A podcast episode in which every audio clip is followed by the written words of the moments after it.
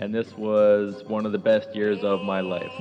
I don't know because it's a music podcast, so I didn't I didn't go that far. Wait, wait, wait, wait, wait, wait, wait, wait, wait. Well, I figured, you know, if it goes well, then that's because of me. And if it goes bad, that's because of you guys. so I'm not too worried. You can bend behind the nut. You were just thinking of Babs Bunny. this is a hot bunny, man.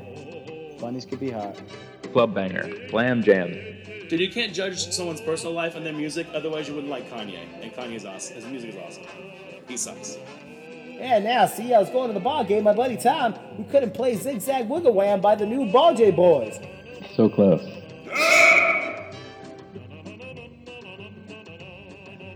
All right, We're recording. Steve. We're recording now. Wow, welcome back. Season two took forever Yeah, well, like get going. five years or something. It's been a while. Uh, something like that. It's been a few years. Um, Welcome back, man. It's, it's good to hear. From, good to hear from you. listen, all, all I'm saying is that technology was not our friend, and it continues to be a royal pain in the ass. But here we are. Welcome to the Basement Dribble podcast. I'm I'm Neil, your faithful Neil. I'm, I'm still Steve. Today we're going to talk about one of our personal favorites. We say that as a singular unit, uh, and one of the most influ- influential bands of the '90s. The uh,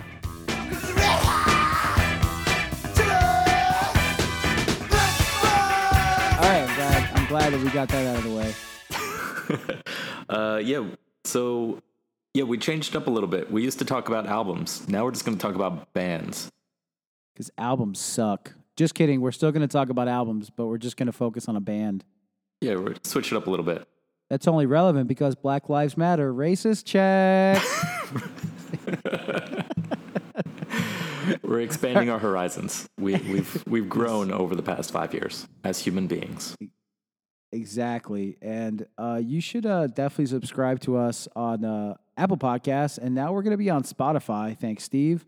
And you can find us on Facebook because we're old, and that's the only social media where we plan to uh, promote the, the uh, podcast here. Maybe we could Just- do something about that. Yeah, maybe. I don't don't know. We could definitely put cat pictures up or something on Instagram. That would keep people busy. That's really what the people want to see. so this this group, Steve, man, I feel like I feel like it's very interesting that this is a seminal group for for both of us, seeing as I was not even born when they started, but I still know so much of their music. How how how, how do you think we start off Red Hot Chili Peppers, and also why is their name such an acronym? It's like RHCP. Nobody writes that out anymore. Yeah, people are lazy. Red Hot Chili Peppers is four separate words. Name a band that came out today that comes out today with a name that long. Also, big words, right? It's not like butt fart, spam face. Oh yeah, Red Hot. They're, those are really big words. really big words. So, so we're talking about the members of the band, and I, I want to talk about the order of importance that we're going to go through them all. They've had a lot of members. I, it, way too many. In fact, in researching for this podcast, I realized that they are a Spinal Tap like band, in which they've had way too many people. Um, so- What is it? Only three of them have been the same from the start, though, right? No, not even two. So Anthony Kiedis and Flea are the original members of the band. Okay. Everybody else came in afterwards. So those two are at the top, and then you've got Chad Smith, who is the third longest tenured member of the band. The drummer. Um, has been been the drummer pretty much uh, ever since after Jack Irons and some other guy. Right. Um, but then you got John Frusciante, who who's who's had obviously a huge part to play. You've got Hillel Slovak, which which as the selfish guitar player I am, I'm giving a shout out to just because he really influenced that early sound of the band. Followed by uh, Dave Navarro, who uh, we'll talk about a little later, but is also very uh, important in, uh, in in a period of the band, uh, the One Hot Minute sessions. Yeah, but that was he only played got- around for one album. Like he was influential. like he's a very important person here, but If there's one word to describe this band, it's heroin. Everybody in this band, it's just like an ongoing theme. at one point or another, Yeah, I, exactly. And um, I'm a big fan, but I don't know. I think Dave Navarro is still more important than Josh. ooh, that Poor Josh is just Josh Klinghoffer was with them through some pretty important years. He kind of filled in for John Frusciante after Dave Navarro didn't work out. Like he was, I'd say this, I'd say for Klinghoffer was more influential as far as the band goes than Dave Navarro was. I mean, that's that's fine that you feel that way. I also think that this band, every single one of these extra members, was just in there to fill live shows and tours.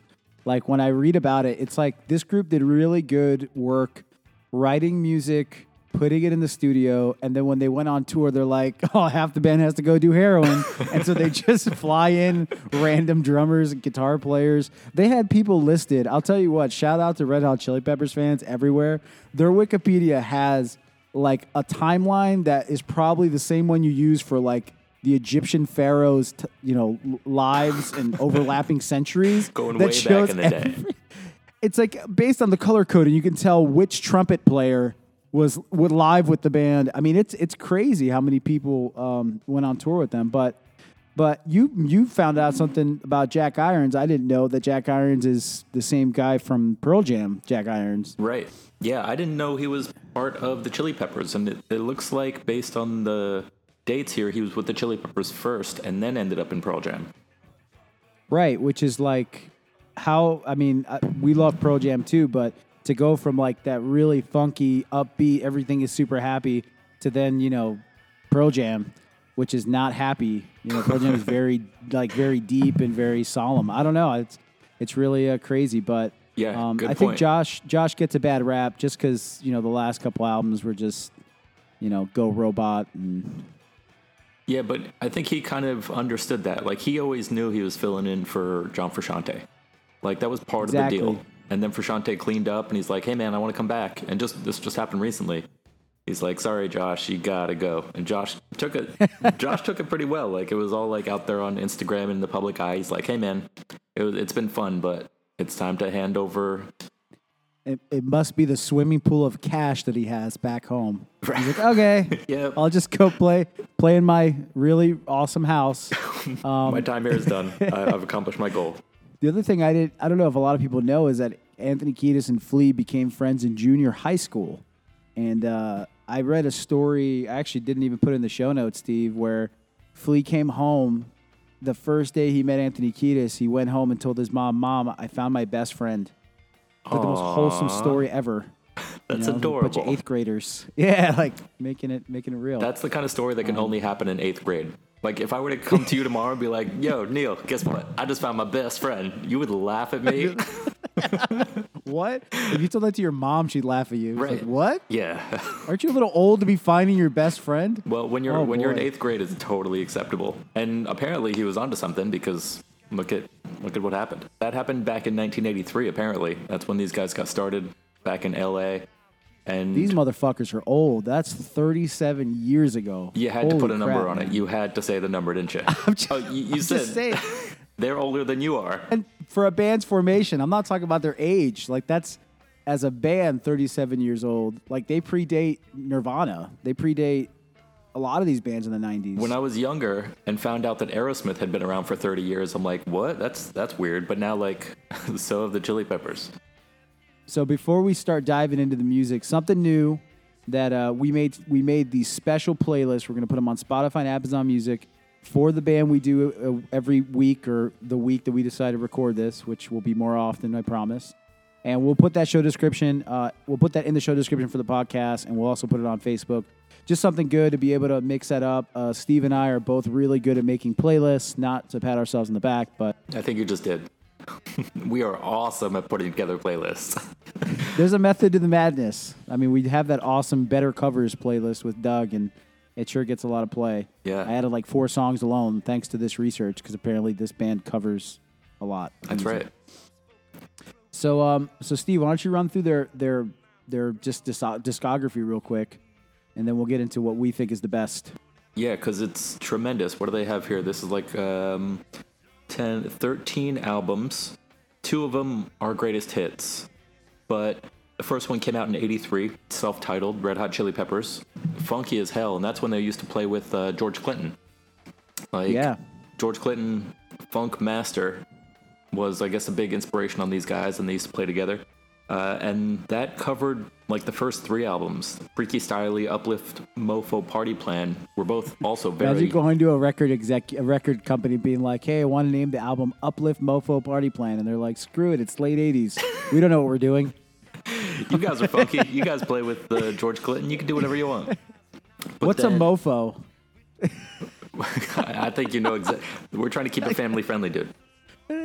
yeah, I know. So the next few albums, like Mother's Milk in '89, I think is when they started finding their groove. Like when they were young back in the '80s, though everything was like funky and punky and just super energetic.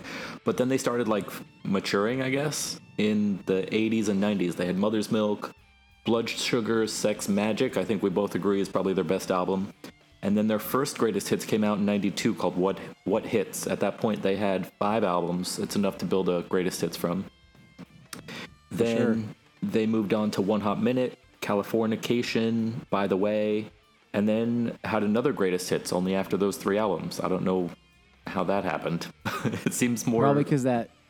I, I don't understand that either. Like, I guess the what hits didn't have Californication tunes in it, or by the way hits in it. So it kind of makes sense. The thing that I love is that the Chili Peppers were so busy doing heroin that they cre- made a greatest hits album after Blood Sugar Sex Magik. They're like, you know what?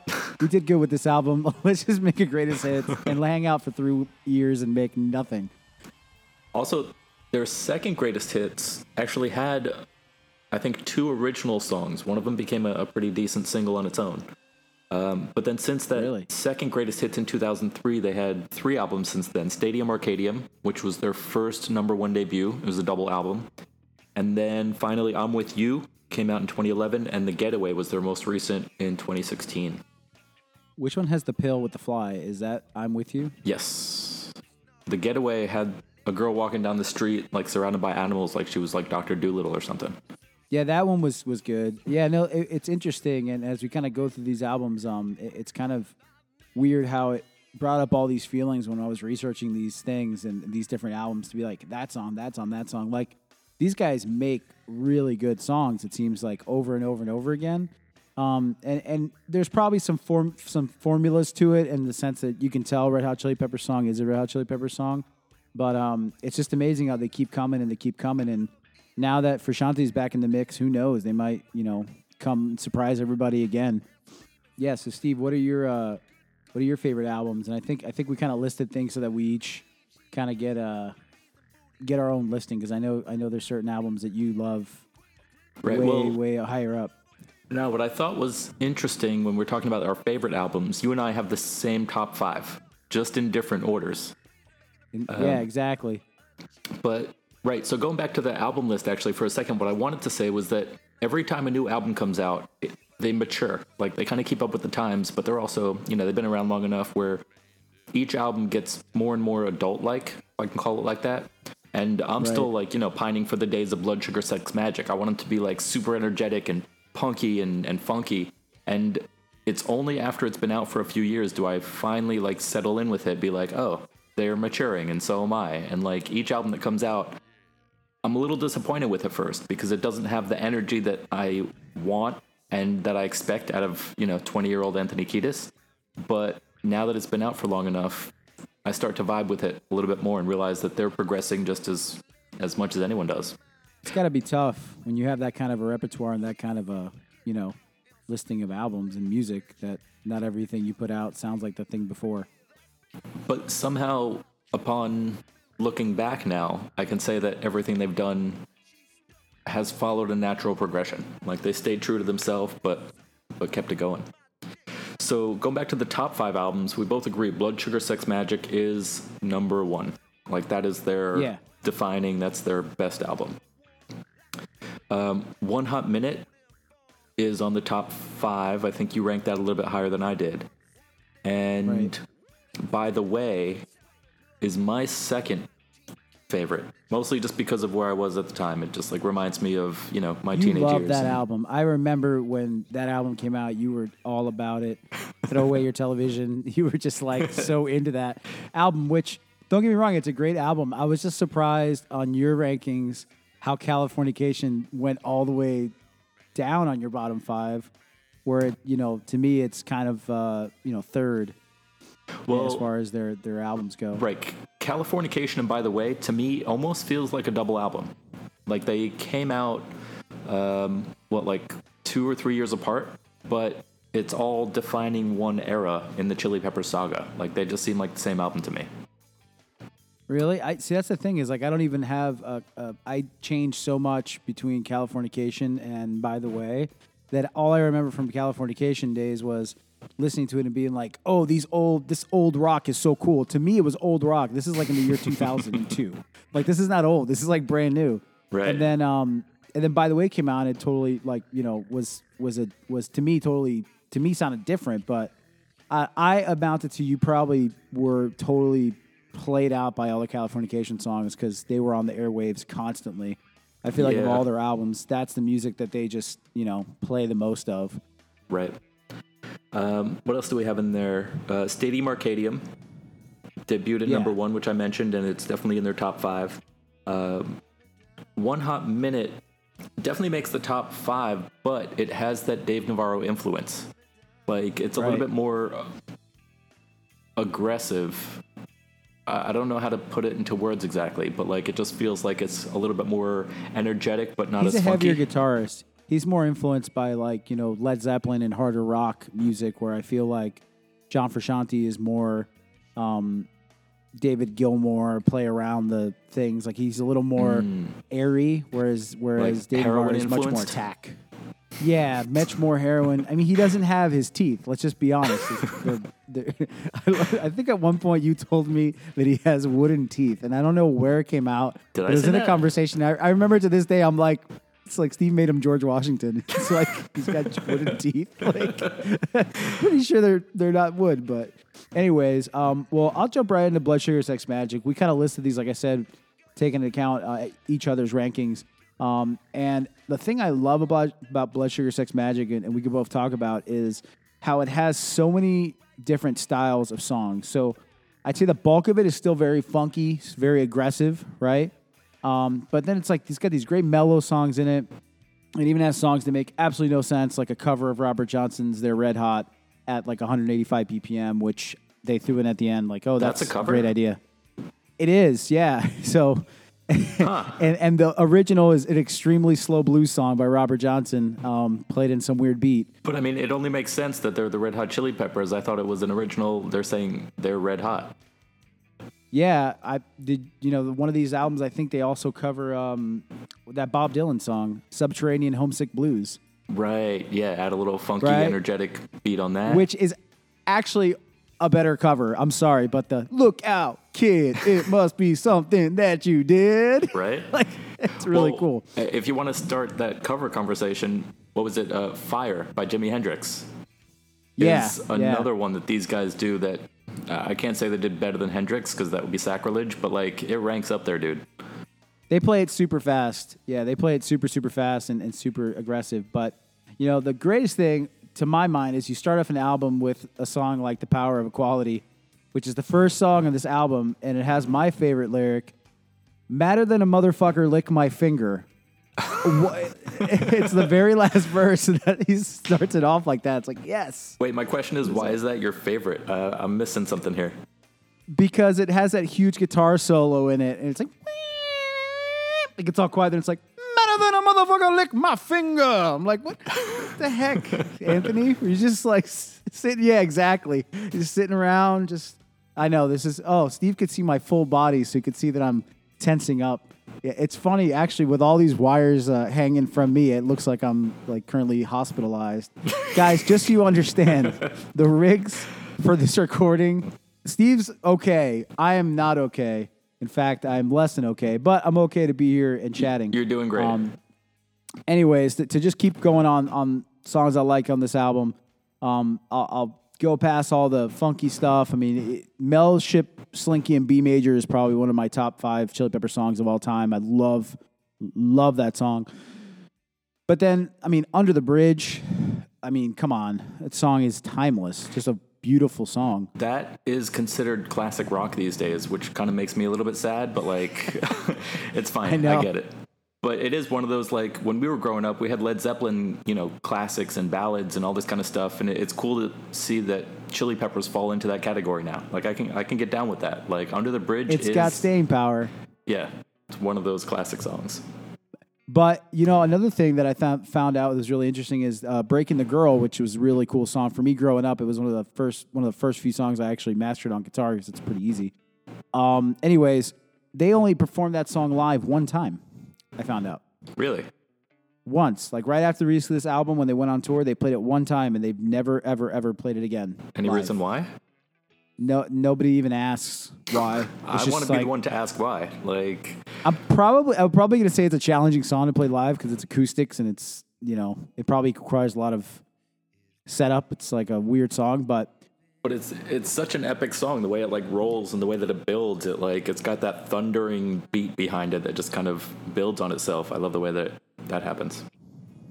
yeah, and so so yeah, that that that's really everything I wanted to say about the album, Steve. I mean, I again one of those like first entrees into rock. I mean, everybody needs to know about Blood Sugar Sex Magik. Yeah. Well, I mean, I got a few notes here. Um, you know, Kim Gordon from Sonic Youth. She's that Yes, Yeah, she apparently had this conversation with Flea and said, "Hey, slow it down, like simplify it a little bit. Like Flea is the kind of guy who who's out there and he's ballsy. It's kind of in his last name." Um, but then Kim Gordon said, "Hey, slow it down a little bit." So his response to that was, "I tried to get small enough to get inside the song, as opposed to stepping out and saying, "Hey, I'm Flea, the bitchin' bass player." Um, Kim Gordon loved the funk bass, but she hated the way the white guys play it because they turned it into this macho jock thing. So he kind of took that to heart, and he's like, you know what? I'm gonna like, like she's talking about me. I'm that white guy. that's that's kind of a joke about the bass. so yeah, John Frusciante, John Frusciante's guitar on this album, he is literally one of those virtuosos who just did everything in the first or second take. He doesn't sit there and try to like get things perfectly. He just plays from the heart or from the heroin, and it's all done, uh, you know, off the top of his head, which is cool. And then what you didn't mention about when we were talking about when we were talking about Under the Bridge, it was originally just a poem. Like Anthony Kiedis wrote it to be poetry, and it turns out it went pretty well with one of their some of their music, and he decided to put it together, and now it's one of their everlasting classics. It's kind of that's kind of awesome. like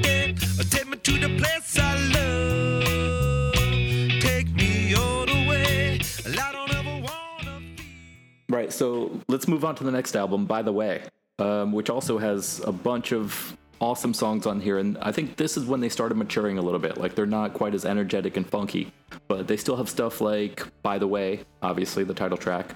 The Zephyr song is still one of my favorite Chili Pepper songs of all time. That was a radio hit, the Zephyr song. That did really good on the radio. Yeah. Um, Cabron.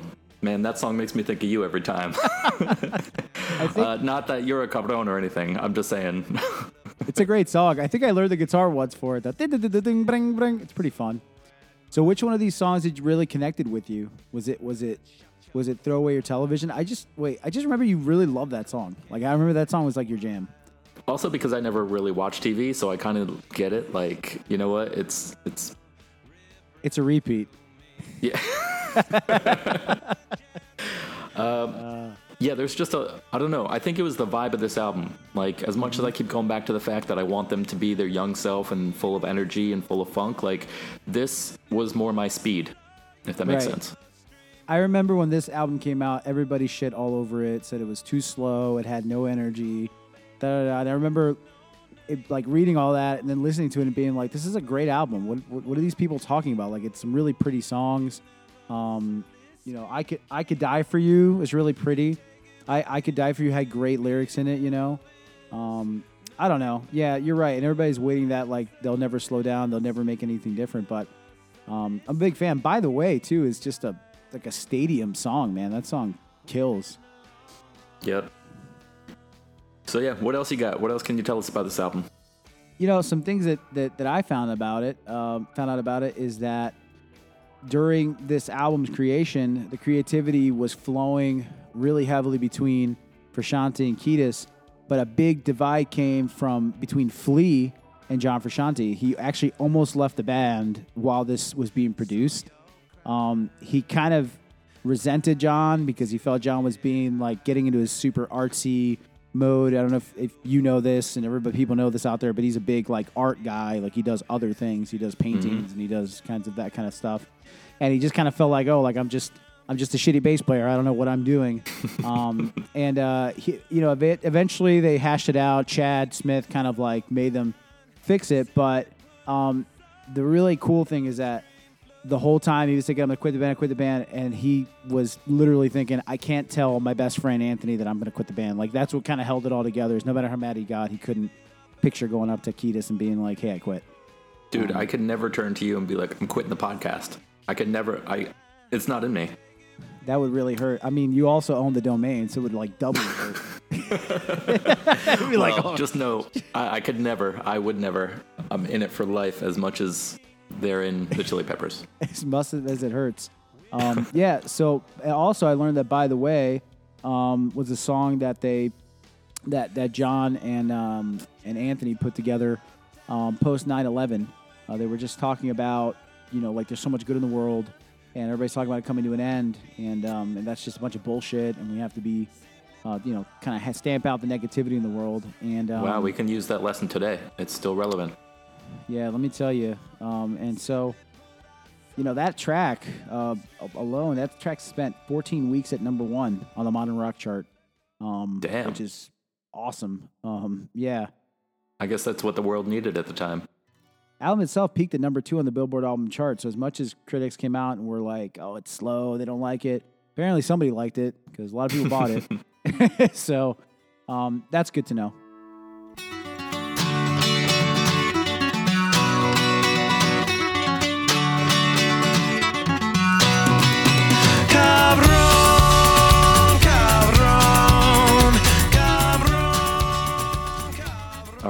Moving on to one hot minute?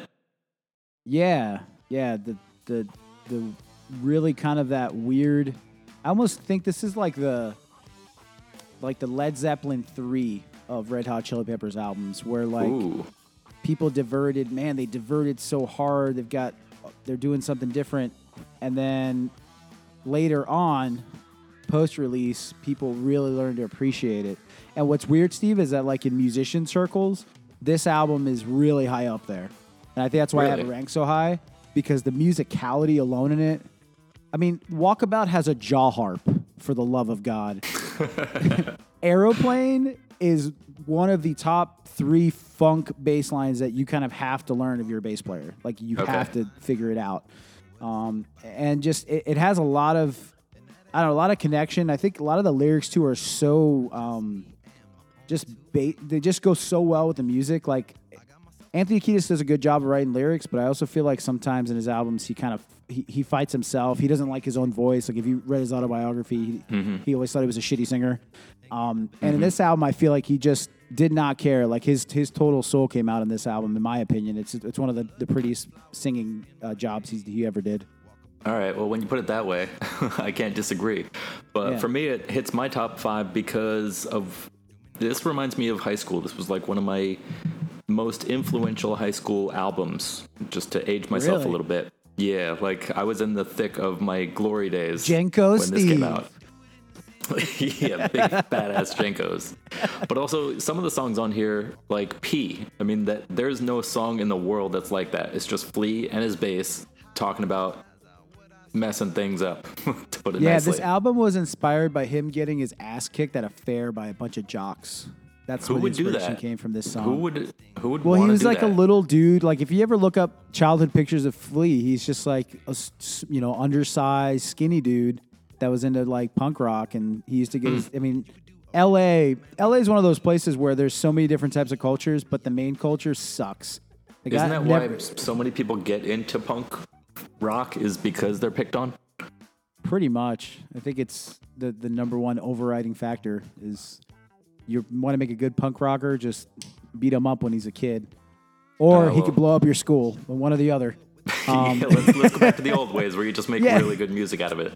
Let's do that. Um, So One Hot Minute also had Tearjerker, with I th- which I think is one of their sweetest songs ever. Like it really is music that is a tear jerker. Like the title Yeah. explains the song itself. Like it's just like really sweet. And what I didn't know before today is that it was a tribute to Kurt Cobain.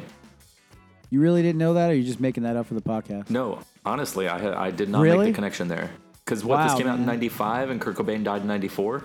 So I mean, it makes sense. The timing is there, but I I did not make that connection.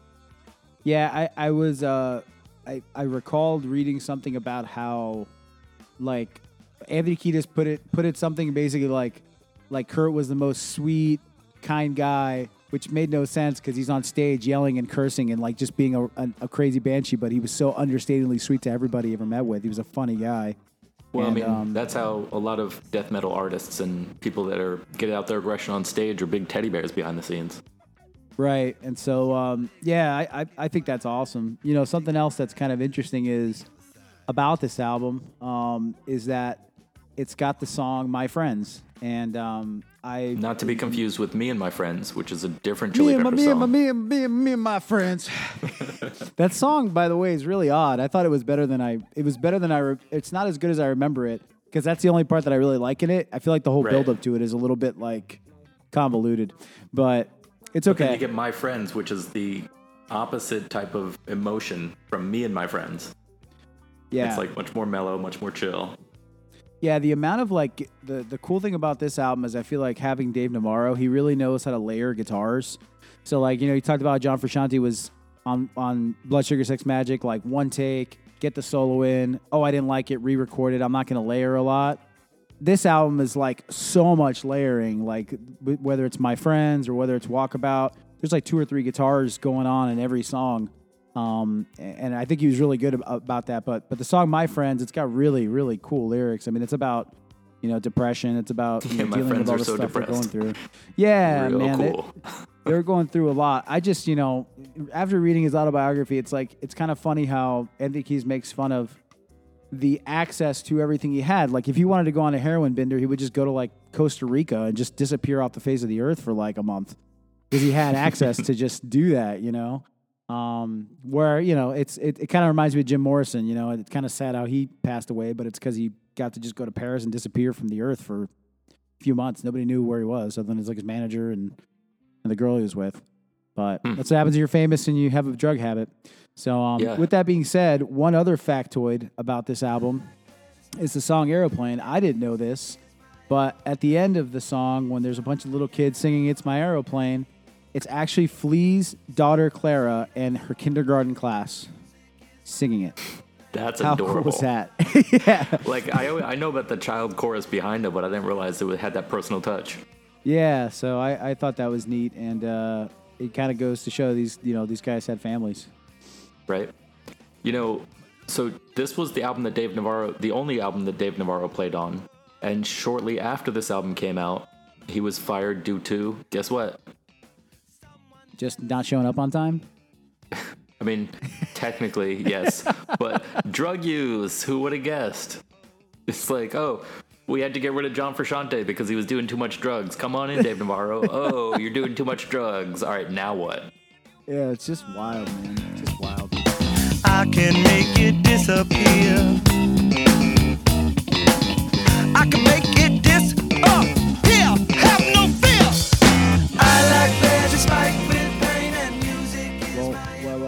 You know, fourth on the list here that we're going through is uh, Californication, um, which starts off with one of the freaking coolest songs ever, which is "Around the World." Um, funny note about "Around the World": it is not as hard to play on the instrument as it sounds. It's so fast, it's unbelievable. That whole bass part, that I had my bass player show me that, and I was like, "Oh, I added like 15 extra things to that." It's like, no, it's just fast, and it's just a cool song. You know, it talks about, um, you know, just going around the world. It really is very thematic. But I'd say of all their albums, Californication probably has the most like radio heavy songs that you would normally equate to Chili Peppers. I think you've got Under the Bridge is kind of number one probably. Everybody knows that one. But then, you know, songs like Scar Tissue and Other Side and Californication, those three songs are kind of like the overplayed Chili Peppers tunes, but they're great songs. Yeah, this whole album just kind of seems homogenous. Like a lot of their albums have diversity, a, a bunch of slow songs, a bunch of fast songs, a bunch of funky songs. This one seems like it's uniform kind of throughout. A lot of these songs kind of flow into each other and it has a good progression from one track to the next, but not a lot of diversity in, in the sound on this album. I was surprised that Get On Top was on this album. I was like, man, that that's like they did a throwback. You know, like that's that's a funky song. I, it's probably the coolest song, you know, because it has that quiet part that you know, applications of a math, get on top. Like it's very freaky styly and uh, Yeah. doesn't belong in here at all. It would be like it would be like the Beatles throwing in like uh like I am the Walrus into like the same album with Help. You'd be like, wait, what the heck is this? Yeah, it does not belong. But it also has road tripping, which um, it, it's yeah one of my favorites, and I've been on multiple road trips with my favorite allies, and we got It's a very and cool song. Yeah, it's one of those songs where you can kind of hear the the the sunrise in the back because it calls to a sunrise. It's almost um Hotel California esque. It's got like a nice little puts you in the mood. It's been my inspiration to someday drive the Pacific Coast Highway and go to Big Sur. Like, if it wasn't for this song, I probably would not care about doing that at all. But now I have to do that before I die. I love how much you've been get you've been driving lately. Just you know, being able to leave New York City to visit friends in other states. Because I always I always feel like uh like you miss driving, but then like the more I yeah. That that's that slowly happened, you know. I think once you moved to the big city, you were like, "Fuck driving, I don't have to die anymore," and now you're like, "Actually, driving sounds great, the freedom of movement." Yeah, you need a, little balance in there. Yeah. So what else can we say about Californication? Well, it's been 16 straight weeks at number one. That's uh, impressive. That's an impressive feat. Wait, the and that's on the. or Oh, sorry. That yeah, Californication was at number one for 16 weeks on Billboard's modern rock tracks. But if you move to mainstream rock tracks, then it still made a, a commendable 10 weeks there, Wow. and earned a Grammy Award for Best Rock Song in 2000. that's nuts. So they were they were chilling on top of the world back in the day. And this was the album where John Frusciante came back. Nice. And he had taken a break since Blood Sugar Sex Magik, which I guess kind of goes back to, like you were saying, there's some songs on here which bring back the old vibe. right. What other fun facts do we have to share here? Yeah, I don't know. I feel like you're right. These songs, like Scar Tissue, Other Side, and Californication, kind of all blend to me. Even though Scar Tissue is definitely it's it's it's it's definitely a really cool, different song. Um, I don't know. Roxy's favorite song, Chili Pepper song, is Other Side. Like 100% favorite song. Really? I think comes on, she loves it. I think I showed her the music video once, and she was like, she was like three, and she was like, "What's happening?" I was like, like, I think it just stuck in her head, like, "Oh, this is a really cool song." Um, You- That's how you're a good dad. You're like, hey, check out some Chili Peppers. They did a lot of heroin. Don't do yeah, that. that, she's gonna end up like growing up to listen to like Tekashi Six Nine because I've been pumping her with good music. She's gonna be like, "Oh, what's the worst thing I can listen to to piss off my dad?" It'll be- Can you imagine Tekashi Six Nine in ten years? It's gonna be like, It's right, right around the corner, dude. Just wait. oh boy.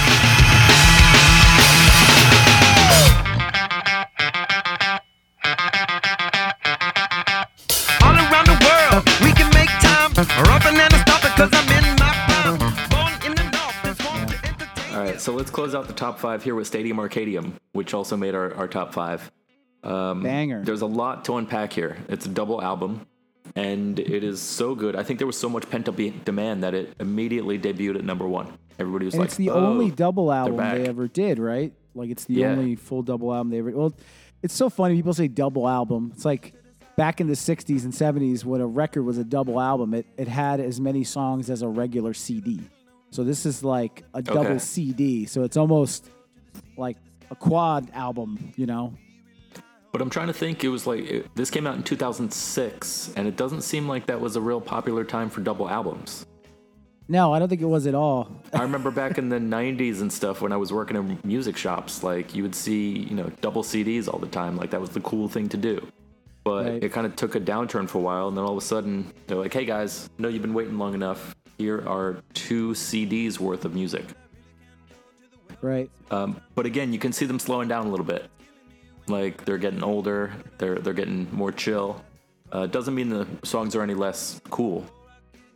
Wasn't there some connection to like the Mars Volta guitarist in this album? Like he inspired John Frusciante to like play a little harder or play a little bit like more aggressive. I feel like there's some connection with that band. You know, there's always there's always bands that come in that nobody fucking remembers, like Mars Volta, to inspire a much better group to get it together. that's that's, how these things work. Yeah. So this album had Snow on it, and uh, I'm happy to say I was in the video for Snow. What do you mean you were in the video for Snow? So they played two nights in a big arena out in Jersey. And as you walk into the arena, they're handing out those little pen lights to every single person. They're handing out two, like here's one for each hand. So when they play this song, they tell everybody, all right, take out your little pen lights and wave them in the air and go crazy with them. So they're recording the video, and the entire audience, it looks like snow, not really like snow, but it looks like the audience is going crazy with little pen lights. They're trying to imitate snow in the audience, uh-huh. but the video was recorded during one of the two shows that I went to. So if you look on a super high definition TV, I might be a pixel. Seems like. Did, so were they were they just regular like um, lawn seats? oh no, it was a indoor arena type of show. You said, do you know? Could you like maybe figure out where your seat was? Yeah, I looked at it and I found my pixel, but I really can't point it out to anybody. You're like, I'm such a fucking idiot. It's just a little dot. yeah, I'm in the crowd at that show. I was in the video. That's all that matters. That's all that matters. I was there. It counts. Suck on that.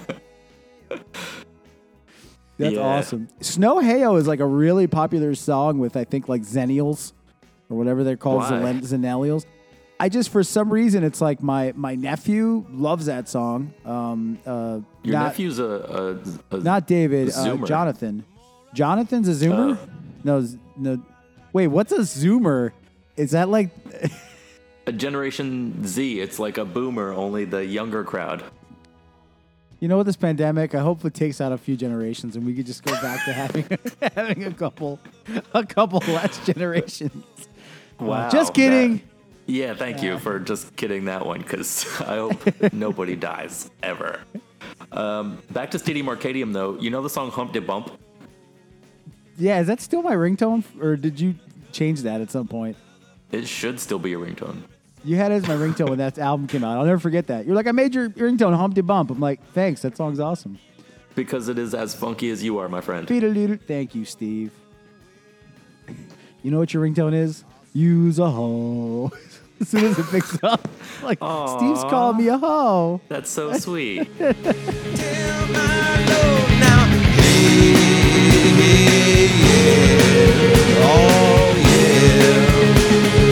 Tell my Lord now, people need the cover of another perfect wonder where it's so. And then we have a sixth album, kind of, on our top top five albums, and it's the soundtrack to the Coneheads movie, which is really obscure and nobody remembers it. The Coneheads are like, The soundtrack or the movie? I mean, if we're just talking about the movie, it's like a Saturday Night Live spin-off with Dan Aykroyd. But for some reason, the soundtrack on this thing was forgettable, except for one song. Right. by the Red Hot Chili Peppers. Soul to Squeeze is my first song that I ever learned on bass, first of all, just because it's like groovy and yeah, relatively easy. But I figured it's worth a mention on here because Soul to Squeeze was such a hot song that even though the rest of the Conehead soundtrack was completely forgettable, it included this. I can't believe that song never made it to an album. Like, was there anything preventing them? Like, was Paramount holding them to the feet to the fire? I wouldn't be surprised if, yeah, there was something like that. It's probably on the greatest hits, though. I would imagine. Right. soul to squeeze. Well, all the love for me. With all the dying trees I scream. So, so looking at looking at the accolades this band put together, man, I mean, they're in they're in the Rock and Roll Hall of Fame. I'm pretty sure. Are Boy, you we should have checked that. Yeah, I'm pretty sure they are. Okay. Like, you know, it's it's a corporate award. They give it to, to people who sell a lot of records. Yeah, I'm looking at this Wikipedia page of all the awards they've won. Dude, I don't even know where to start. Like, Their nominations and their wins. well, they won four Meteor Ireland Music Awards, four of them. But I don't know what the Meteor Ireland Music Awards are. So, like, Chili Peppers fans are They- crazy. They Shout were out nominated to all for of us. two two Hungarian Music Award nominations. What does that even mean?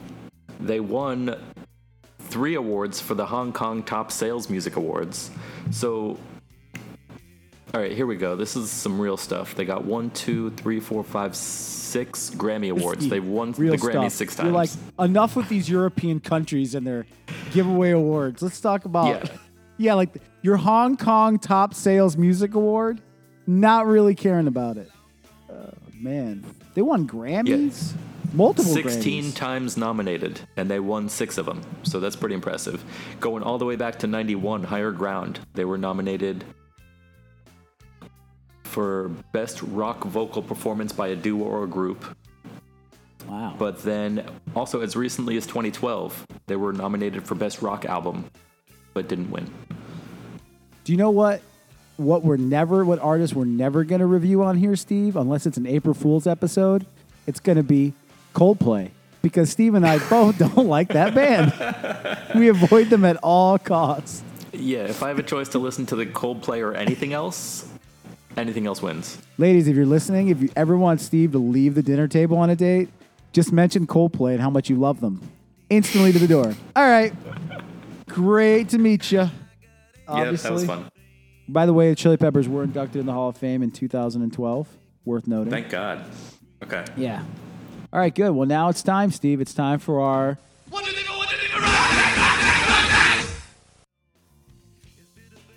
Oh, so yeah, I think all of the rock facts this week are about the Chili Peppers, starting with a great story about one time when I was in Italy and I went to go see the Red Hot Chili Peppers. So I tried to get to the concert early. I didn't have tickets yet, but I wanted to get there and like, you know, just kind of find some tickets in the parking lot. But I was staying at a hostel. These two people I was staying with, they're like, "Hey, we'll ride out with you. Just hold on a minute while we kill this bottle of Jägermeister." so we're sitting there and they're taking shot after shot after shot. It was not like a, you know, it was a full bottle of Jaeger. So by the time we get there, these guys are wasted and we're late. So there weren't too many options left to buy tickets in the parking lot. So I buy my ticket. We all try to walk in together. My ticket was scanned and it was fake. I bought a fake Oh, ticket to a Chili. Pepper show in Italy. So I had nothing else to do but go back to the guy who sold me the ticket. So I'm in the parking lot and I'm like, "Hey dude, just give me back my money or like, you know, give me give me a real ticket." The two people I was with, drunk off their ass, they jumped the guy. They push him down this short little 50-year-old guy wearing glasses like I, uh, things got out of control real quick. So security gets involved and people point at me because I was just talking to the guy and they take me like by the arm behind the stadium. You're like, whoa, whoa, They're whoa, like, whoa! "All right." I'm just, I'm, I'm just a dude. Yeah, I'm like, I'm just trying to see a show, dude. so they're like, you know that buying ticket, like buying fake tickets can get you in jail. And I'm like, dude, I'm in Italy. The last thing I want to do right now is be in jail. So they're like, all right. At the end of the day, hey, thank you for pointing out this guy. We've had our eye on him for a while. We thought he's been selling fake tickets, so we can't refund your money. But if you want to buy a, a legit ticket, you can pay for another ticket and you can get in. So at the end of the day, I ended up making it just in time for their first song. Everything worked out in the end, but it was a very scary half hour or so of my life. All the Italians talking about the Americano. I don't know what they were saying about me, but like, They're probably wearing fancy wigs as they talked about your. is that what they do there? That that could have happened to me, but thank God, some people had mercy. So you want to tell us about yeah, they're um, not just music, but they are also wonderful actors. Yeah, amazingly, Flea has an illustrious acting career. So, uh, thanks, Steve, for f- looking all these up. I could only come up with one, but apparently he's had roles in Toy Story. Um, no clue what that is. Oh, Back to the Future 2 and 3. He was in The Big Lebowski. That I do remember now. He was in Fear and Loathing, probably his most memorable role. He was in Baby Driver. Don't even remember that. And uh, he's also in a great, great Pixar film, film called Inside Out. Yeah, I was about to say how in most of these movies he plays the same part. He's like a thug or like, you know, like a badass motorcycle rider. And then he's in Inside Out, which is like a Pixar kids movie. I don't know how he got nominated for that role. Actually, I, I think I just put it together. I think he got the role for Inside Out because he was in a child's cartoon before. Really? You ever watched The Wild Thornberrys? Yeah. You know Donnie Thornberry, like the feral child who never really speaks in actual words. He just like. Yeah. Well, that was Flea. like, that's the easiest job he ever showed up for. It, it's not that easy. Not that easy, dude. Like I can't speak that much gibberish and sound like a feral caveman child. But Flea has those skills. I'll tell you what, that with a name like Flea, you can get away with anything. So apparently, the band first made a name for themselves on their local club scene when they played the famous Kit Kat Club in LA by doing their now famous socks on cocks routine. It sounds like a Dr. Seuss rhyme. It's like socks on cocks, cocks on socks. Yeah, I mean, they it, it was really done to take attention away from uh, the female strippers performing at the club and to make sure that they could get uh, more of the attention. I would hate to be the stripper on the other side of that, suffering, not getting tips, to be like, really? Um, yeah, I mean, apparently Kiedis came up with it when he was 17 uh, by answering the door with uh, nothing but a sock on his, you know what, just to uh, impress a girl. Confident guy. Yeah, that's what I was gonna say. He knows how to get some attention, and uh, apparently, if you're in a strip club and you've got a stage full of strippers and a stage full of Red Hot- Red Hot Chili Peppers, you need a gimmick. And apparently, they're all pretty cool with nudity, so might as well. Man, so I mean, that's anything else? Any, any other rock facts? Yeah. Um, so I don't know exactly when this happened, but at some point, Anthony Kiedis started growing a mustache. Like, you know, like Was what- it by the that way? came about? Was it Stadium Yeah, that's not- Arcadium?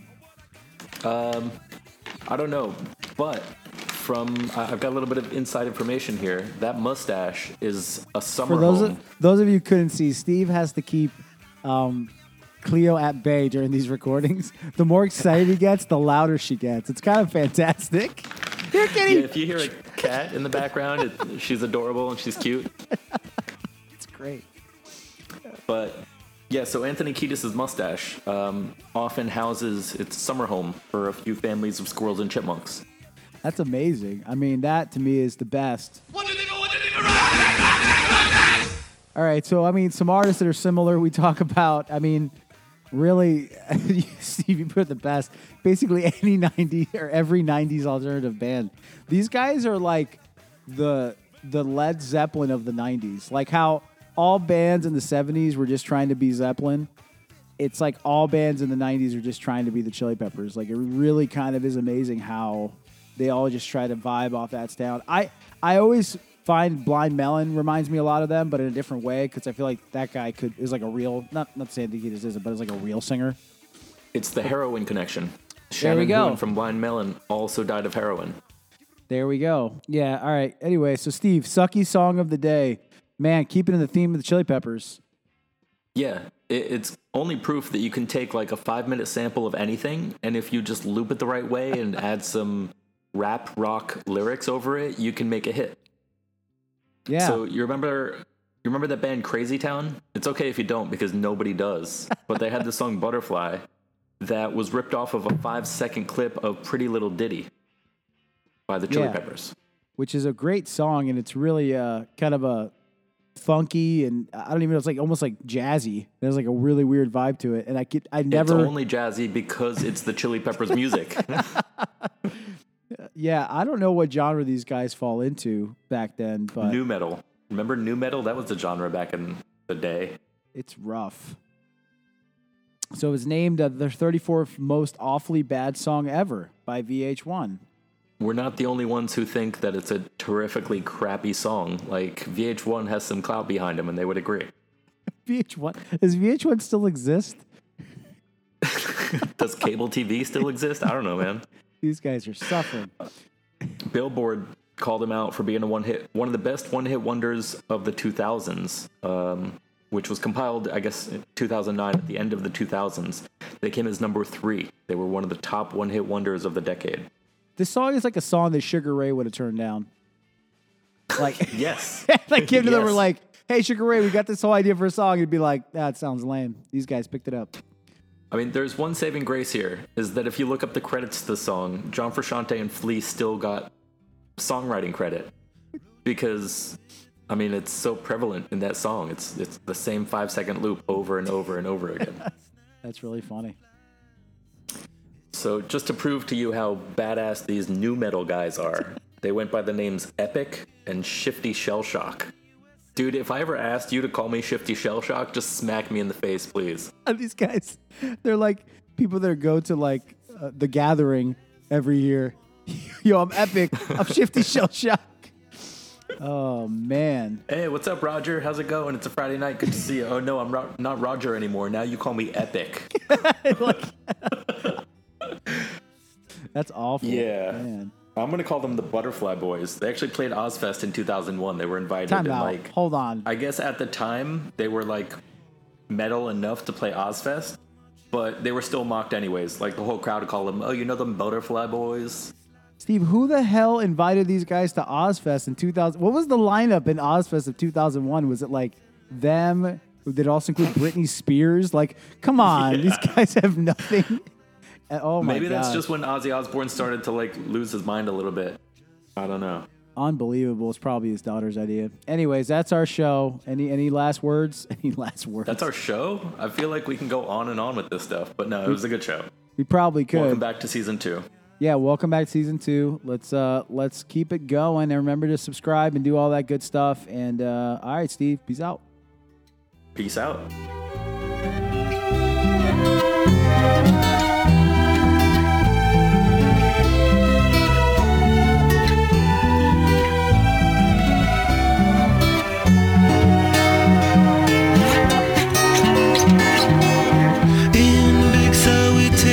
Time to linger on. We three honky dories got our snake finger on. Now let us drink the stars, it's time to steal away.